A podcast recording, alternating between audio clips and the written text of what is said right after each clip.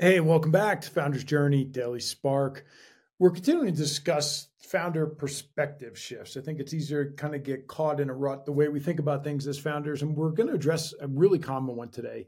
It's chasing every new opportunity that comes your way. You're constantly bombarded with new opportunities every one of them promising big growth, success. It's really tempting to want to pursue them all. But the problem is, this leads to really scattered effort. I want to talk about the importance of changing your perspective so that you can really prioritize around your core strengths and your long term vision for your company.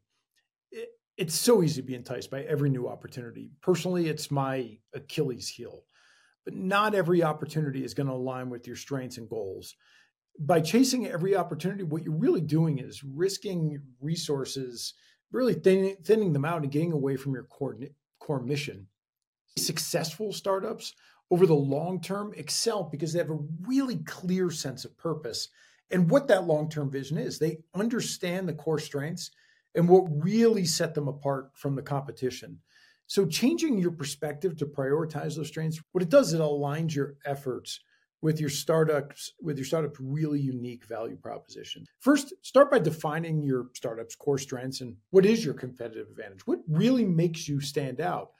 By focusing on these strengths, what you're going to do is build further expertise, solid foundation of growth. Then what you've got to get good at is practicing saying no.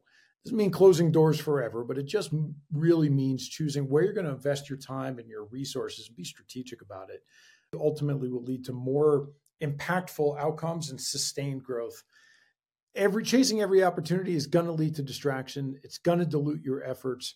Changing your perspective to prioritize around your startup's strengths, long-term vision, it's really going to be the key uh, thing in really maximizing your chance for a really sustainable path forward. So, thanks for tuning in to the Founder's Journey Daily Spark.